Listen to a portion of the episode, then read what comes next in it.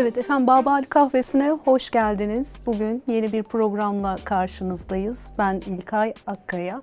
Bugün itibariyle artık her salı sizlerin karşısında olacağız Bab-ı Ali Kahvesi'nde. Bab-ı Ali Kahvesi'nde ne yapacağız peki? Ondan da hemen bahsetmek istiyorum. Burada gazetecileri konuk edeceğiz. Her gün bizlere haberleri ulaştıran gazetecileri, televizyoncuları, onların bilinmeyen yönlerini sizlerle konuşacağız. Gazetecilik dünyasının sevilen isimlerini aslında sizlerle buluşturmaya gayret göstereceğiz. Bugün de çok kıymetli, çok önemli bir konuğumuz var. Aslında Türkçenin belki de yıkılmaz kalelerinden birisi. Siz onu ta T R T'nin tek kanal olduğu günlerden beri tanıyorsunuz. O günlerden bugüne evlerimize konuk oluyor ve bizlere gerçekleri anlatıyor. Değerli konuğumuz Gülgün Feyman. Gülgün Hanım, hoş geldiniz. Çok teşekkür ediyorum size ve e, tüm e, ekibe. E, burada olmaktan çok mutluyum. Heyecanlandım. Neden? İlk kez e, başlayan Bab-ı Ali Kahvesi programının ilk konuğu olmak nedeniyle hayli heyecanlandım. E, o nedenle kutluyorum. Programın yolu e, açık olsun, hayırlı uğurlu olsun ve ömrü uzun soluklu olsun. Teşekkür Zaten ediyorum. Kanal e, daima takip ettiğim önemli bir kanal. E, o açıdan e, birlikte çok güzel bir uyum sağlayacağınızı ve seyirciyi yakalayacağınızı düşünüyorum. Tekrar kutlarım. Teşekkür ediyorum. Çok sağ olun. Açıkçası ben de çok heyecanlıyım. İlk programı böyle mesleğin duayeniyle yapıyor olmak e, biraz açıkçası diken üzerindeyim. Yok, rica ederim. Biz şimdiden affınıza sığınarak da e, bu programı açıyorum. Rica ederim. Ne demek? Ne e, demek? Geldiğiniz için de ayrıca teşekkür ediyorum. Ben teşekkür ederim. Sizi izleyerek büyüdük diyebilirim. Galiba, galiba bir nesil beni izleyerek büyüdü. Çünkü İlk özel televizyonun kurucu ekibi içindeyim. O beş kişi. E, T R T'den oradaki haber merkezindeki görevimi noktalayıp Türkiye'nin ilk özel televizyonuna geçmek e, bir yürek isterdi o dönemde. Karanlıkta uçmak gibi bir şey.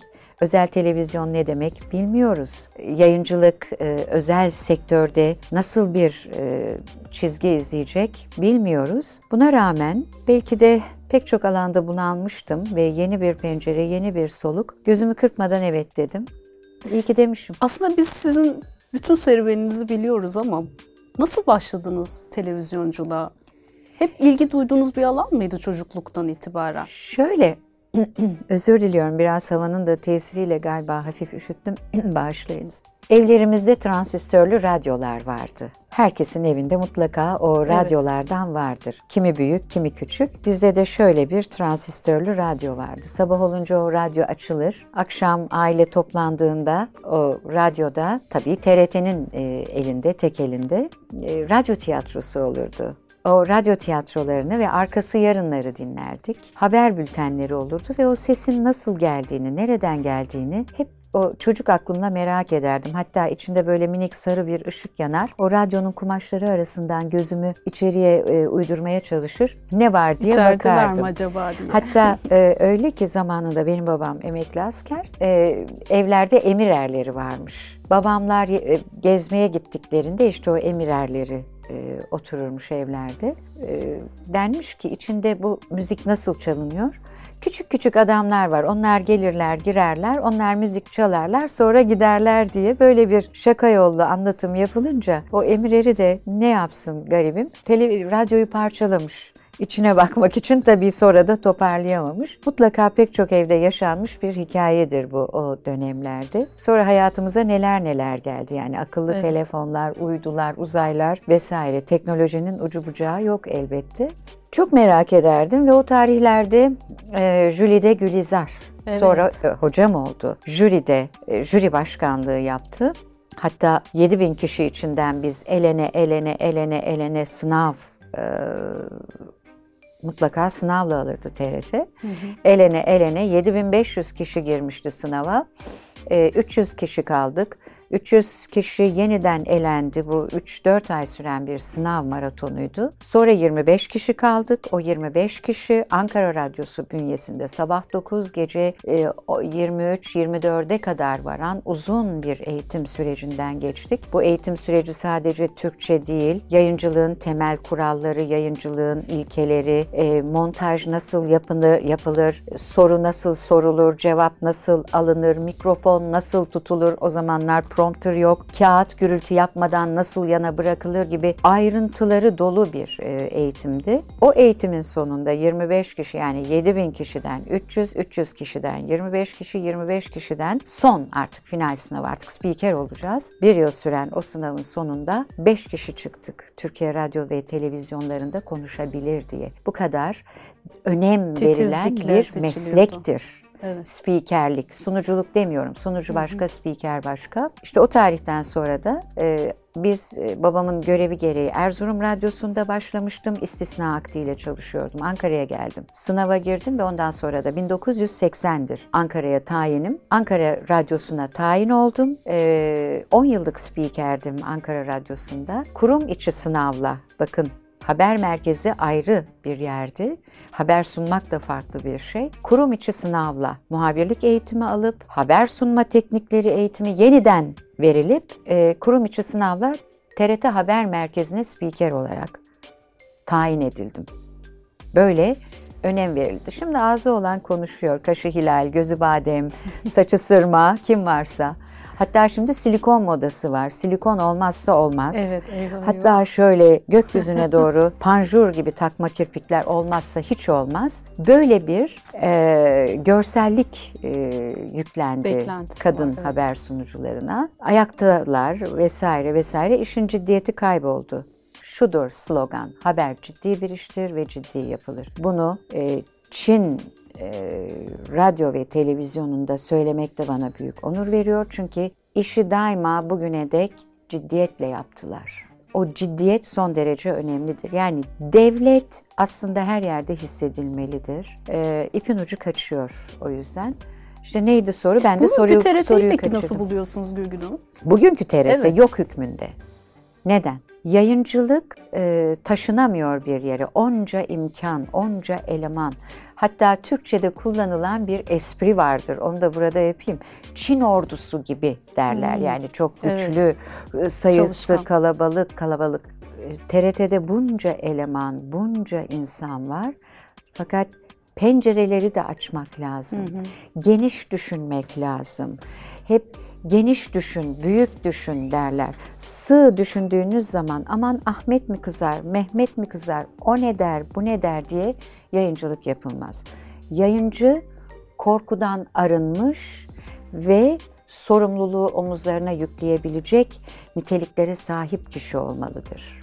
Şimdi peki bugüne geldiğimizde az önce işte botokslar konuştuk. Bugün beğendiğiniz bir spiker var mı Gülgün Hanım? Ee, yani başarılı bulduğunuz. Başarılı bulduğum, yani spiker kaldı mı? Hmm. Ee, Evet. Sadece büyük bir zevkle izliyorum. Kanalının adını verebiliyor muyum? Tabii, buyurun. Halk T V'de hafta sonu, hı hı, ana haber bültenini sunan Seda Selek. Hı hı. Ses tonuna, ekrandaki ciddiyetine ve duruşuna, zarafetine ve konuya hakimiyetine hayranım. Diğerleri patron gözüne girmeye çalışıyorlar. Onu ben hissediyorum artık. Hı hı. Yani meslek hayatımda kırk küsür yılı geride bırakmış, hala hocalık yapan, evet, hala öğrenci yetiştiren, e, radyo ve televizyonda yapım teknikleri, internet haberciliği konularında öğrenci eğiten bir kişi olarak onu hissedebiliyorum, onu alabiliyorum. E, seyirciye bir şey vermek kaygısı değil, patronun gözüne girme kaygısıyla, hı, yayın yapılıyor. Onu anlıyorsunuz zaten. Yayınlar da öyle olmuş. Yani patrona yayıncılık yapılıyor. Seyirciye değil. Her ne kadar hangi kanal olursa olsun halk için buradayız. Hayır efendim. Patronun gözüne girmek, hı hı, için oradasınız. Halkı düşünerek yayıncılık yapsanız kısır döngü içinde dolanmazsınız. Patronun da karşısına çıkıp gerektiğinde bak senin için bunu böyle yapmak daha iyi olacak diyebilmelidir. tartışabilmelidir. Patron da o kapıyı açabilmelidir. Ben ne dersem doğrudur zihniyeti fevkalade yanlıştır. Bunu ben kanallarda hissedebiliyorum. Tam bunu sormak istiyorum. Bugüne kadar çalıştığınız kurumlarda en iyi yönetici diyebileceğiniz bir isim var mı? Ee, çok Cem. rahat söyleyebilirim. Cem Uzan. Hmm. Çok rahat çalıştık. Türkiye'nin ilk özel televizyonunu kuran e, kimseydi. Personeliyle, çalışanlarıyla eğlenmeyi, onları mutlu etmeyi seven bir kimseydi. E, tatlı sertti elbette ve arkadaşlığı da vardı ve şuydu, tartışabilirdik. Ama bu da böyle yanlış oldu. Böyle olmasaydı daha iyi olurdu. Ha öyle mi? Bak bu çerçeveden hiç düşünmemiştim diye yanıt veren bir kişiydi. E, çünkü o kanal onunsa, onun menfaatleri içindir çalışanın da yapacakları. Patrona çalışmaktan söz etmiyorum. Hı hı. Patronun yanlışlarını, hayır bunu böyle yapmak doğru değil, şöyle yaparsak daha doğru olur diyebilendir yayıncı. O evet. zaman gelsin patron yayın yapsın. O kadar biliyorsa. Neden yayıncı istihdam eder? Banka sahibi, başka bir e, işletmenin sahibi vesairenin sahibi. Benim televizyonum olsun isteyebilir bir iş insanı. Değil mi? Yatırımcıdır en azından. E, niye önemli yayıncıları bünyesinde barındırır? Niye onları istihdam etmek ister? Yayıncılık ağını genişletsin, geniş kitlelere ulaşabilsin, mesajını iletebilsin diye. Her şeyin bir yöntemi vardır. Biz T R T'de çalışırken, tek kanalken şunu derdik, denetim vardı tabii. Yazdığımız metinler, her şey denetime giderdi. Program yaptığımız zaman, haber için söylemiyorum. Gerekirse hissettirmeden yönetime komünizm propagandası bile yapabilirsiniz. Hı hı. Yayıncı ayrıntıları iyi bilen kimsedir. O açıdan patronlar kadrolarına, yönetim kadrosu, çalışan kadrosuna güvenmek zorundadır. O zaman buyurun siz yapın der. Ben alır çantamı çıkarım oradan mesela. Evet. Siz aslında çokça da bir yandan hem patron ve çokça da kurum gördünüz. Evet.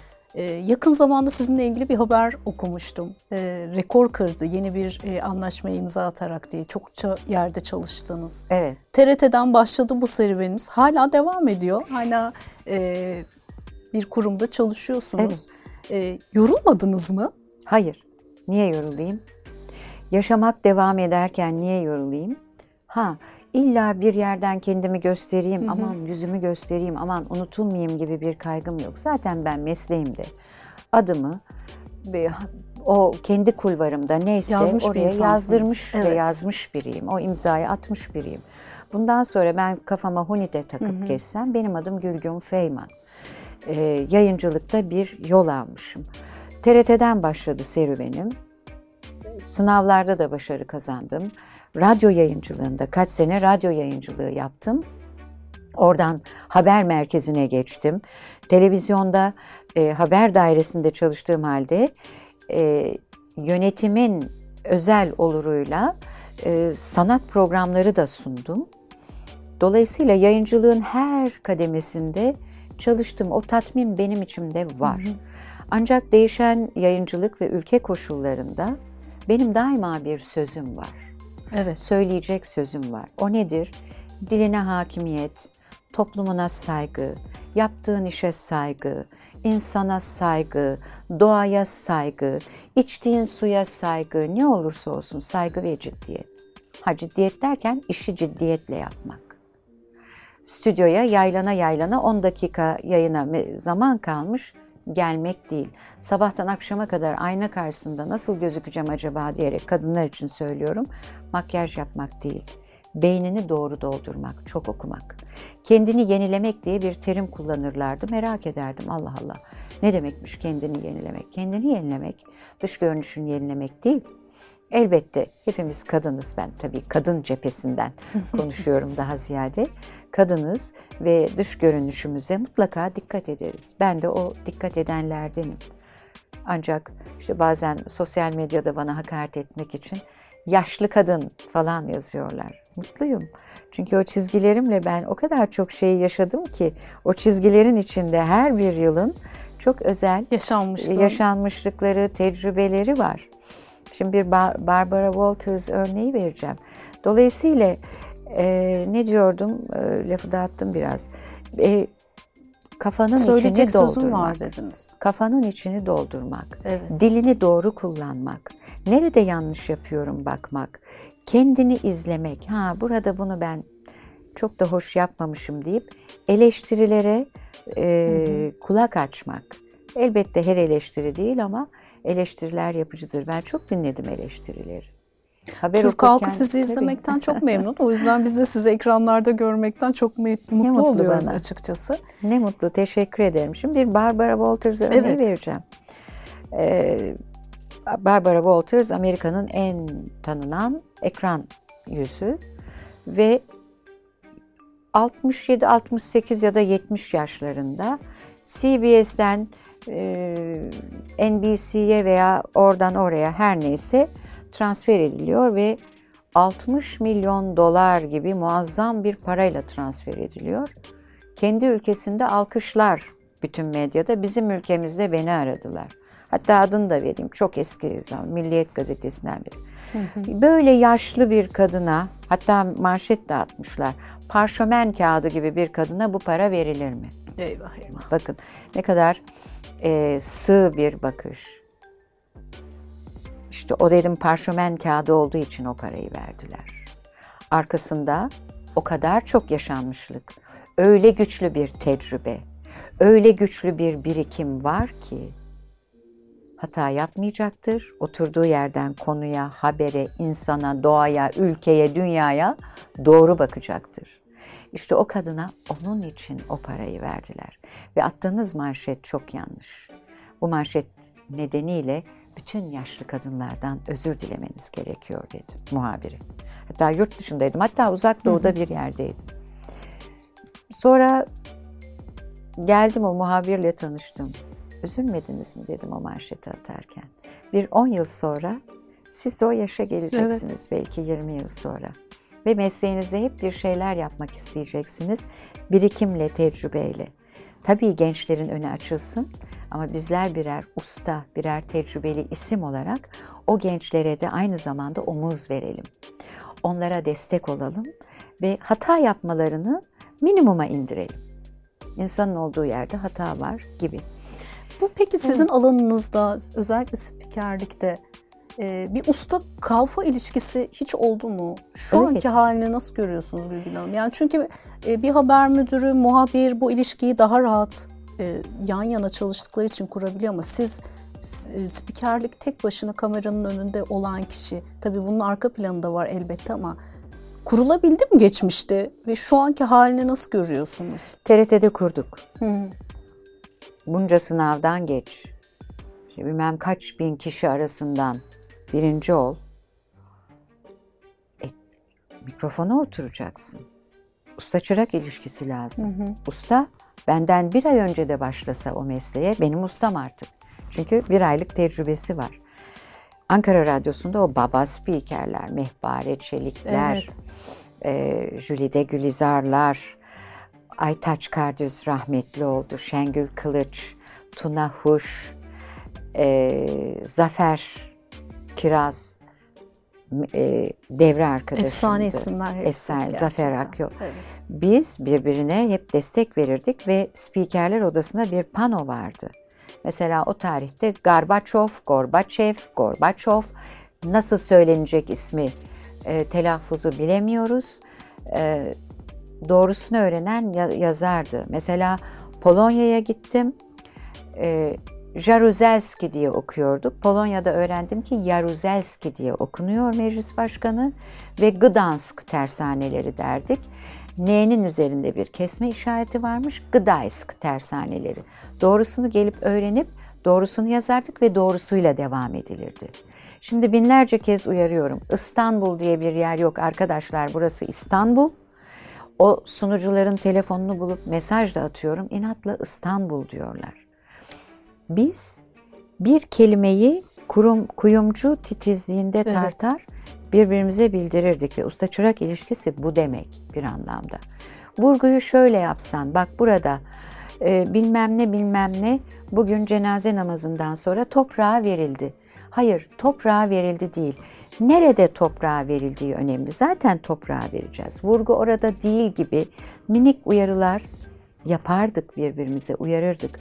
Sesini şöyle kullansan daha iyi olur. Şunu şöyle söylesen daha iyi olur diye ustalardan uyarılar, tatlı tatlı uyarılar alırdık ve öyle piştik. Koca Yunus'un söylediği gibi. Sözünü bilen kişinin yüzünü ağ edebilir söz. Hmm. Sözünü pişirip diyenin işini sağ edebilir söz. Söz ola kese savaşı, söz ola kestire başı, söz ola ağulaşı bal ile yağ edebilir söz. Konfüçyüs ne demiş? Ne demiş? Bir ülkenin yönetimi sana bırakılsa ilk iş olarak ne yapardın? Hmm. Önce dilini düzeltirdim der Konfüçyüs.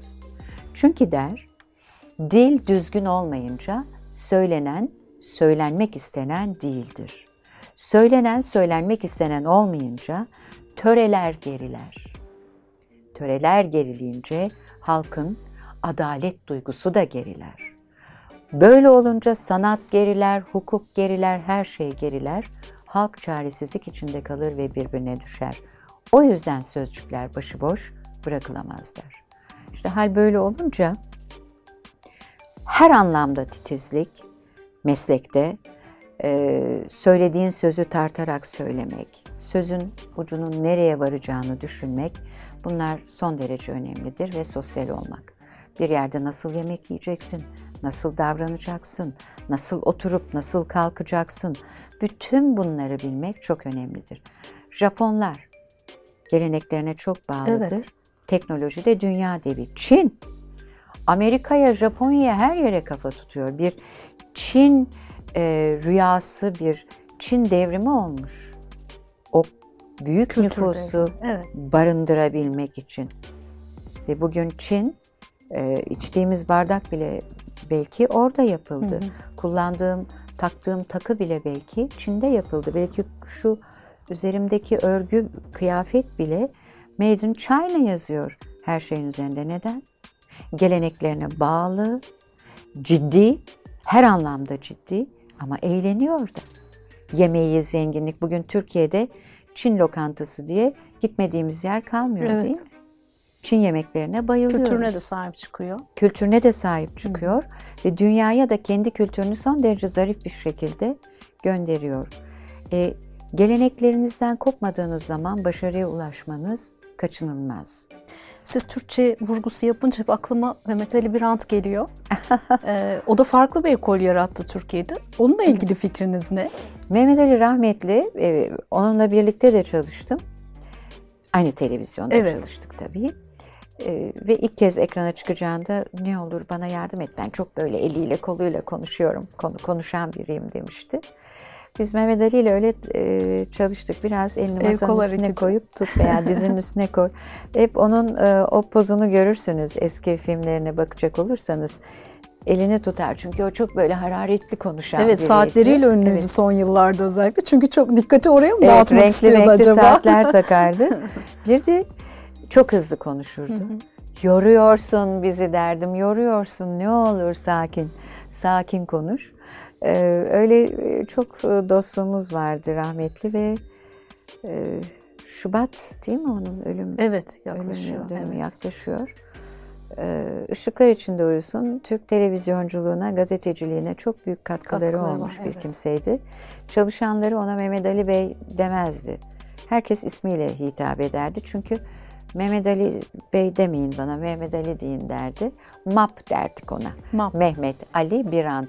İsminin baş harfleri Map. Map, nasılsın, iyi misin? Öyle selamlaşırdık. Çok e, kendini aşmış, egolarından arınmış e, biriydi ve e, Bab-ı Ali için önemli bir isimdi. Gülgün Hanım, bütün çalışma hayatınız boyunca böyle unutamadığınız bir anınız var mı? Yani yaşadığınız, özellikle ekran önünde olur, ekranın arkasında olur. Bu gazetecilikle ilgili. Çok var. Spikerlikle ilgili. Hangisini anlatayım? Ee...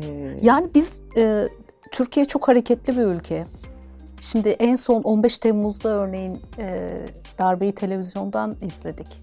Ya, ya darbeleri ee, televizyondan izledik. O gün işte Cumhurbaşkanı'nın telefonla bağlandığı e, haber spikeri Best mesela. Time, evet, konuşuyoruz haber hala. Haber spikeri demeyelim. Siz neler yaşadınız? Evet. Değil, evet. Mesela biz on iki Eylül'de ben T R T'deydim. İşte yeni e, sınav kazanıp o beş bin kişilik e, elene elene beş kişi olduk. Ankara Radyosu'na tayinim çıktı. Erzurum'dan döndüm. Ağustos'ta başladığımda, iki Ağustos'ta Ankara Radyosu'na geldim ve orada çalışmaya başladım. E, bizim nöbetlerimiz vardı. Sabah nöbetine gideceğim. Kuzenimin evinde kalıyorum çünkü Ankara'ya geldim ama annem babam hala Erzurum'dalar, ben Ankara'ya gelmişim, nasıl olacak bu iş? Fakat Türkiye Radyoları sınavını kazanmışım, ne büyük iş. Ee, o sabah T R T üç'te üç radyo postası vardı. T R T bir, T R T iki, T R T üç. T R T üç'te nöbetçiyim. Sabah yayınını açacağım. Saat yedide başlar radyo yayına. Onun için beş buçuk altı arası da Ankara Radyosu'nun servisi gelip kaldığım yerden beni alacak. Giyindim, kuşandım. O zamanlar telefon yok. Kuzenim evet. de yeni tanış, taşınmış evine Nazan. P T T'ye müracaat etmişler. üç ay falan bekleyecekler eve telefon bağlansın diye. Evde telefon yok. Evet. Fakat binada bir hareket duydum sabaha kadar. Bir de böyle kuş uykusu gibi yatıyorsunuz. Sabah erken kalkacaksın falan. Gürültü patırtı oldu bir şeyler. Oralı olmadım. Çıktım. Bekliyorum aramam gelecek diye. Altıya çeyrek var saat, hiç unutmuyorum. Balkondan, üst kattan bir hanım, "Siz nereye gidiyorsunuz?" dedi. Şimdi tuhaf bir soru, sana ne diye cevap vermek lazım. Şöyle baktım baktım. İşe gidiyorum dedim. "Gidemezsiniz efendim" dedi. "Aa, niye gidemeyeyim?" dedim. "Servisim şimdi gelecek alacak, ben radyo spikeriyim" dedim. "Hiç gidemezsiniz" dedi. "Ay, nasıl gidemem?" "İhtilal oldu" dedi. Şimdi altmış ihtilalini babamdan dinlemiş biriyim. Emekli albay o zaman, e, o muhafız alayı ne oldu ne bitti hepsini dinlemiş biriyim zaten. Hepimiz biliyoruz altmış ihtilalinin ne olduğunu. İhtilal deyince kanlı mı oldu, kansız mı evet. oldu, ne oldu? İnsanın gözünden filmler geçiyor. E, arabam da hakikaten yok. Servis bir türlü gelebilmiş değil. Hemen kadından rica ettim, ailem Erzurum'da, onları arayabilir miyim diye. Hemen de arayamıyorsunuz. Çünkü telefonu bağlatıyorsunuz. Ondan sonra e, santral bekle diyorlar. Evet. Görüşemedim tabii ailemle. Paldır paldır indim aşağı. Radyo açık kadıncağızda, televizyon açık. O zaman Mesut Mertcan Aa, rahmetli. Evet, kendisini sevgiyle saygıyla. Ee, Sıhhiye'de Ankara Radyosu. Bir polis arabası buldum. Kimliğimi gösterdim. Dedim ki ben Ankara Radyosu spikeriyim, götürür müsünüz? Beni götürdüler çünkü nöbetçiyim. Meğer Mesut'u getirmişler Ankara Radyosu'na. Türkiye Radyoları bağlanmış. Or- orada bin dört yüz iki sayılı Sıkı Yönetim Kanunu'nun diye başlayan o e, şeyleri okuyor, bildirileri böyle çuval, evet. e, e, samanlı kağıda yazılmış bildiriler askeri e, bölgede yazılıp zarfla bize geliyor. Ankara Radyosu'nun bütün arşivi açılmış. O zaman arabesk yasak, Orhan Gencebay falan çalınır mı? Türkiye Radyo Televizyon Kurumu'nda müziğin belli bir kalitesi var. Çalınamazdı, yasaktı. Belki bayramdan bayrama, belki yılbaşı geceleri o da bir şarkısı çalınırdı. Allah, arabeskler çalıyor, neler, yasak olan bütün bantlar dönüyor yayında ve boyuna bildiriler okunuyor falan. Dört gün hiç radyodan çıkmadan yayın yaptık. Oo. Mesut Mertcan, ben, sonra başka bir arkadaşım devreye giriyor derken işte sonra evlerimize dağıldık. Askerler Thompson'larla stüdyoda. Bu arada tabii radyoda, televizyonda da yayınlar devam ediyor. O bildirileri bin dört yüz iki sayılı e, Sıkı Yönetim Bildirisi diye okurduk. O dönemlerden e, geldik, geçtik, süzüldük. on iki Martlar, e, yirmi sekiz Şubatlar. Tabii Türkiye'nin siyasi tarihinde bunlar var ve bunlar e, her zaman üzerinde evet. konuşulacak, tartışılacak e, şeylerdir. Ancak ülkelerin önünün açılması lazım. E, Ülkelerin daha çağdaş, daha modern, daha özgür, daha çok sesli bir yönetimle hayatlarına devam etmesi lazım. İşte ne güzel, bakın Çin'in burada bir yayın kurumu var. ve buradan da Türkiye'ye evet.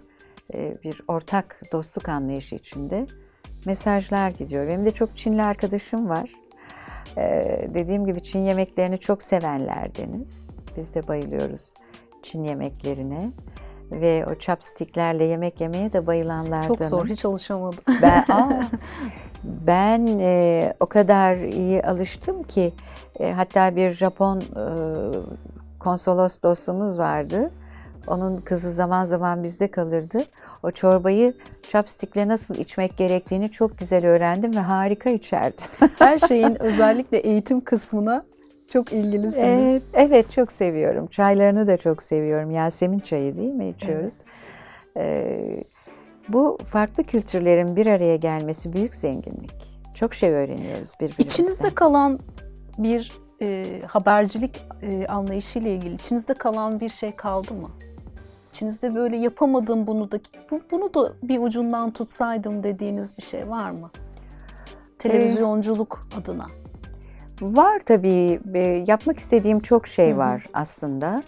Fakat mevcut siyasi yapı, mevcut evet. tabloyu gördükten sonra hep e, hayalimde e, aslında yemek yapmayı çok sevenler benim. Keşke bir kocaman stüdyoda yemek yapsam mesela. Hı hı.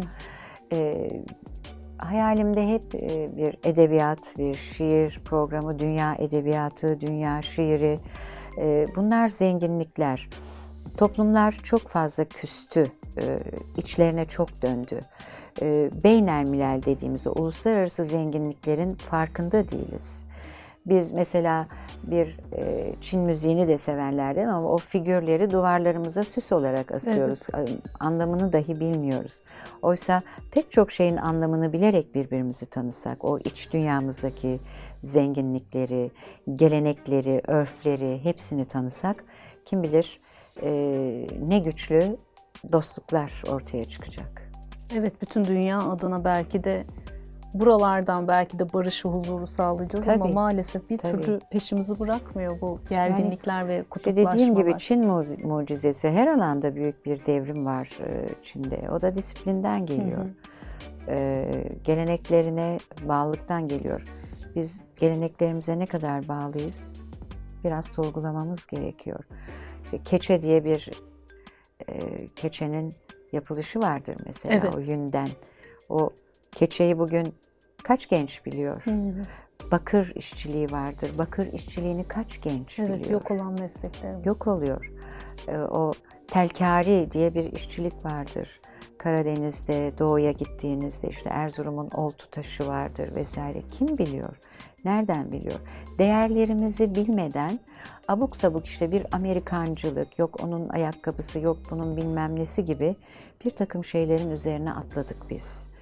Ee, çok çabuk e, kendi o kültürümüzden uzaklaş. Mesela mes diye e, ayakkabılar vardır. İşte ben e, anne tarafımdan Safranbolu'nun Yörük köyündenim. Orada Yemeni diyorlar. Ayağa göre yapılan deri ayakkabılar hmm. vardır. Evde giyilir. Gelenekseldir. E, ustası bile kalmadı doğru dürüst. Bir usta kaldı. Ne acı değil mi? Yemeni, başa da bağlanır Yemeni. Onun oyaları, o oyaları anlatan e, yayınlar. Çünkü bunlar çok önemlidir. Mes- mesela benim Filizli diye Çinli bir arkadaşım var. Hmm. Çin-Türk dostluk e, grubunun içinde de zannediyorum çalışmaları var. Zaman zaman bir araya geliyoruz. Mesela burada o suyun üstüne e, Ebru, Ebru sanatını o kadar iyi öğrendi ki Çin'de de yapıyor, yarışmalara da giriyor, organizasyonlar yapıyor.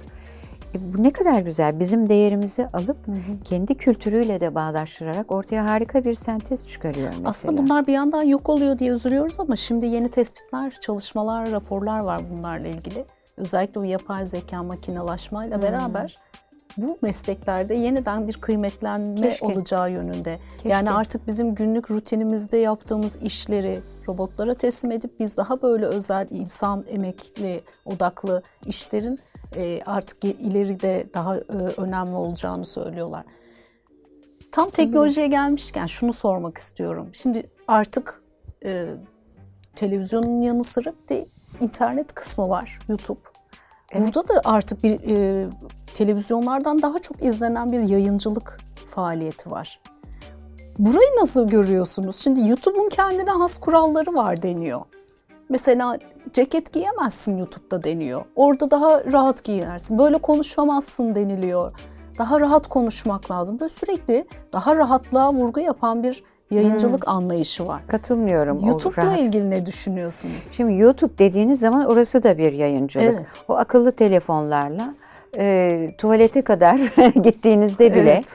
sözün gelimi söylüyorum. Taşıyabileceğiniz bir yayıncılık anlayışı. Her yerde YouTube'u izleyebilirsiniz veya işte YouTube'da kanallar da yayın yaptığı hı hı. için oradan da izleyebilirsiniz. Yok ceket giyilirdi giyilmezdi. Ceket habercilikte önemlidir. Hı hı. Ee, işte hep haber ciddi iştir, ciddi yapılması gerekir diyerek T R T'den başlayan bir alışkanlıklar alışkanlıkla ve ben bunu özel televizyonlarda da sürdürdüm. Ceket ve gömlek veya içine bir işte hı hı. sizin gibi bir giysiyle çıkmak daha ciddi, çalışan kadın görüntüsü veriyor. Şimdi fırfırlı bluzlar, orasında sim, burasında iş. Cumhurbaşkanı da dedi ki diye haber sunmak, o görsellikle işin ciddiyeti arasında bir... Odağı başka bir yere çeviriyor evet, aslında değil mi? Evet, sallanan küpelerle. Şimdi ben Hı-hı. şu küpeyle haber sunsam olmaz. Şimdiki Tabii. spikerleri görünce hep sizin bu sözleriniz geliyor aklıma. Çünkü daha önce bir yerde denk gelmiştim. Böyle küpeler takılır mı diye. Evet, neler neler var. Mini etekler, yürüyüşler, Cumhurbaşkanı da dedi ki diye dudaklar falan. Korkunç. Oturun ya, oturun yani. Oturtun bu sunucuları. Tabii yönetimlere söylüyorum. Hı-hı. Niye kız güzel? Evet. Bacakları güzel, uzun boylu. Habere baktıramazsak, kızın mesleki değerlerine baktıramazsak bacağına baktıralım anlayışı diye algılıyorum Hı-hı. ben bunu. Hı-hı. Yoksa YouTube'da ceket giyilir giyilmez böyle uyduruk uyduruk kurallara da katılmıyorum. Sosyal medyada mesaj yazıyorsun mesela. Noktadan sonra aralık bırakılır. Ya kardeşim kim koymuş bu kuralı? Noktanı koyduğun andan itibaren başlayan cümlenin harfini büyük harfle yazar geçersin. Aralık bırakılır diye bir kural el yazısında okullarda çocuklara öğretilirken vardır ama matbu bir şey yazarken zaten o kendi içinde farklı bir şeydir. Bana ders veriyorlar. Nokta yazmışsın, aralık koymamışsın. La ilahe illallah. Gülgün Feyman'a. Yani gülüp inanılmaz. Geçiyorum. Evet, sosyal ya medya böyle bir hadsizliği de getiriyor. Sosyal medyanın güya kendi kuralları varmış. Hı hı. Hayır efendim değil. Benim kuralım neyse ben orada onu yazıyorum. Mesajımı iletiyorum. Ee, bir de saygısızlık var. Yok YouTube'da böyle giyinilir, bilmem nerede öyle giyinilir diye bir şey yok. Yayınsa YouTube yayını da yayın. İşte televizyon cihazlarında evet. ulaşıyorsan seyirciye o da bu biraz yayın. Özel televizyonculukla mı geldi Gülgün Hanım? Sanki böyle bir dönem T R T gibi konuşuyorsun, T R T gibi yayın yapıyorsun. Çok Hep yanlış. Bir ciddiyet. Çok ee, biz bunu artık ortadan kaldıralım. Şimdi de YouTube'la normal gündelik e, hayattaki şey de bir çelişir hale geldi. E çelişiyor. Yani ben... bitmiyor sanki bu böyle artık hani o ciddiyeti kaldıralım mı bir sonu yok gibi. Bakınız haber ciddi iştir derken gülmeden asık suratla evet. habercilik yapın. İşte hep ciddi oturun. İşte Sovyet TAS Ajansı gibi diye Hı-hı. bir benzetme yaparım. TAS Ajansı bile onların Novosti diye seyrederdik. Svetlana diye bir spikerleri vardı böyle Kim Novak gibi çıkar. Çat çat çat çat haberini sunar giderdi. Ben de hep haberimi sundum ciddi. Ha tebessüm edilmesi gereken yerde tebessüm ettim. Hafif gülücük gereken yerde güldüm. E, ama haber ciddi bir iştir. Yani işte e, altı Şubat depreminin yıl dönümünü yaşadı Türkiye. Hı hı. altı Şubat'ta sayın seyirciler elli bin kişi öldü. Osman Bey ne diyorsunuz diye soru sorulmaz. Evet. Osman Bey işte yıl dönümünü konuşuyoruz. Ne diyorsunuz diye ciddi bir yüz ifadesiyle hı hı. sunulur. Ben... E, Şey çizgisi çok e, tehlikeli bir çizgidir. Laubalilikle ciddiyet evet. arasındaki çizgi. Onu kastediyorum hı hı, haber hı, ciddi hı, iştir hı. derken. Laubali olmadan samimi bir biçimde sunuşunuzu yapabilirsiniz. Laubalilik zaten o yüzeye, konuşmaya, sese, her şeye yansıyıveriyor o laubalilik. E, söylemek istediğim o. Yoksa gülünür de, eğlenilir de, espriler de yapılır, şakalaşılır konukta. Hafif kahkaha bile atılabilir ama işte e, ha ha ha ilahi ho ho diye haber bülteninde veya haber programda atamazsınız onu. Onun kontrolü var. Yani hayat bir kontroller manzumesidir. YouTube'da öyle olalım, dişimi de karıştırarak otururum. YouTube'da ceket giyilmez canım diye bir kaygı yok. Hı hı. YouTube'u da ciddiye almak lazım. O da bir yayıncılık sonuçta. Hele dili her evet. zaman ciddiye almak lazım. Yok T R T Türkçesi, C N N Türkçesi, yok bilmem hı hı. orası Türkçesi, burası Türkçesi yok. Türkçe tek, ana dil. Ana dil geleceğimdir. O halde ana dilini doğru konuşacaksın. Hiçbir Çinli, soruyorum burada. Türkçeyi çok iyi bilen Çinli dostlarım var. Aa, ben gideyim televizyonda böyle istediğim gibi konuşayım. Çin'e gittiğim zaman resmi olarak daha farklı konuşayım ya da resmi işlerde konuşayım der mi? Dil tektir ve çok ciddi konuşulması gerekir. Ben şaka yaparken de sağlıklı Türkçeyle konuşuyorum. Televizyonda farklı, evde farklı, sokakta farklı konuştuğumda benim Türkçemin yerinde yeller eser. Olmaz öyle şey. O dili içselleştireceksin doğru kullanımı açısından ve artık hep öyle kullanacaksın. Kavga ederken de, sevgi sözcükleri kullanırken de, işini yaparken de tek Türkçe var. Evet. Öyle kullanacaksın. Gülgün Hanım, şimdi biz ucundan bucağından yakaladık e, T R T kuşağını. Bir şeyler öğrendik açıkçası oradan. Geldik, ama gidiyoruz. Şimdi artık yepyeni bir nesil geliyor. İşte hep anlatılıyor ya, telefonla doğuyorlar artık diye. Dolayısıyla bu bizim dilimizi de etkiliyor. Son olarak şunu sormak istiyorum. Gençlere ne dersiniz bu konuyla ilgili? Bir çok tavsiyede okusun. Bulunacak olsanız ne söylersiniz? Çok okusunlar. Okullarımızda zaten eğitim sistemimizi eleştiriyoruz, konuşuyoruz. Okullarımızda Türkçe sağlıklı öğretilmiyor. Bu Milli Eğitim Bakanı bir yol aldı dil açısından. Diğer işleri eleştiririz, eleştirmeyiz ayrı bir konu. Dedi ki Türkçe puanı yetmişin altında olanlar tüm derslerden kalmış sayılacak. Önemli bir adımdı ama yetmez. Hı hı. Türkçenin okullarda doğru öğretilmesi lazım. Evet. Türkçe kuralları gereği bize hep yazıldığı gibi okunan dildir diye öğretildi. Hayır efendim, Türkçe bazı sözcükler nedeniyle yazıldığı gibi okunan bir dil değildir. Bakın, değildir evet. diyorum, değil demiyorum, dehil de demiyorum. Çünkü bir yumuşak G var vesaire vesaire. Değildir. Geleceğim yazılır, geleceğim diye okunur. Gelecek yazılır, ister istikbal, ister fiil, gelecek diye okunur. Şimdi bir takım aklı evveller çıkmış, efendim istikbal olan gel kelimeyi gelecek diye söyleyelim, fiilse gelecek diyelim. Yok öyle şey. Nerenizden icat ediyorsunuz? Türkçenin ses sistemi vardır, fonetik diye bir bilim dalı var. Artikülasyon diye bir tanımlama var. E, diksiyon diye bir tanımlama var. Sen bunları bilmezsen, temelini bilmezsen abuk sabuk konuşursun. Dil tektir ve kurallarına göre yazılmalı, kurallarına göre okuma, okun, okunmalıdır. Yok efendim noktadan sonra boşluk bırakarak yazacaksın bilmem ne. Tabii el yaz yazarken noktadan sonra boşluğunu bırak. Fakat sosyal medyada sana bir karakter sayısı verdiğinde bırak bakalım boşluğu noktadan sonra. Tık diye bir karakter daha attırıyor. Şimdi düzelttiler mi bilmiyorum. Evet. Mecburen sıkıştırarak yazını yazmak zorunda kalabiliyorsun. Hı-hı. Daha çok şey anlatabilmek için. En sonunda sosyal medyamı da kapatacağım. Ee, çünkü öyle çok e, bilgi kirliliği havada evet, uçuşuyor ki doğruyu bulana kadar aklınız şaşıyor. Hı hı. E, okumayan bir toplum. O açıdan gençlere diyorum ki okuyun ama önce dilinizi doğru öğrenin. Ya ne yapacağım? Şöyle konuşmalar var. Ne haber? İyilik senden, benden de iyilik. Bitti, anlaştı bizim gençlik. Evet. Bir de ne haber? Öyle burnundan. Ay iyiyim, sen ne yapıyorsun? Ha şey şey sana şey dedim ya abi ya falan diye böyle genizde gırtlakta bakın. Yaptınız gerçekten. Taklit edilirken bile insanı rahatsız eden, evet. ses tonunu bozan, insanların yüz ifadesini bile bozan bir tavır. Zarafet kadın içinde erkek içinde eşit değerlerimiz. Zarif olmayı becerelim. Sokakta gençler yürüyorum. Çok özür dileyerek bunu söyleyeceğim. Cüm kelimeyi anla, anlayacaksınız. Mına kodumun abi ya. Mına kodumun ya. Mına kodum. Döndüm en sonunda. Ya çocuklar, siz bu kelimeden başka kelime öğrenmediniz mi? Tertemiz yüzlü gençlersiniz ve durmadan küfrediyorsunuz. Türkçe sevgi sözcükleri açısından dünyanın en ender dillerinden biri. O benim gözümün bebeği. Hadi tercüme edin Çince'ye ya da İngilizce'ye ya da Fransızca'ya.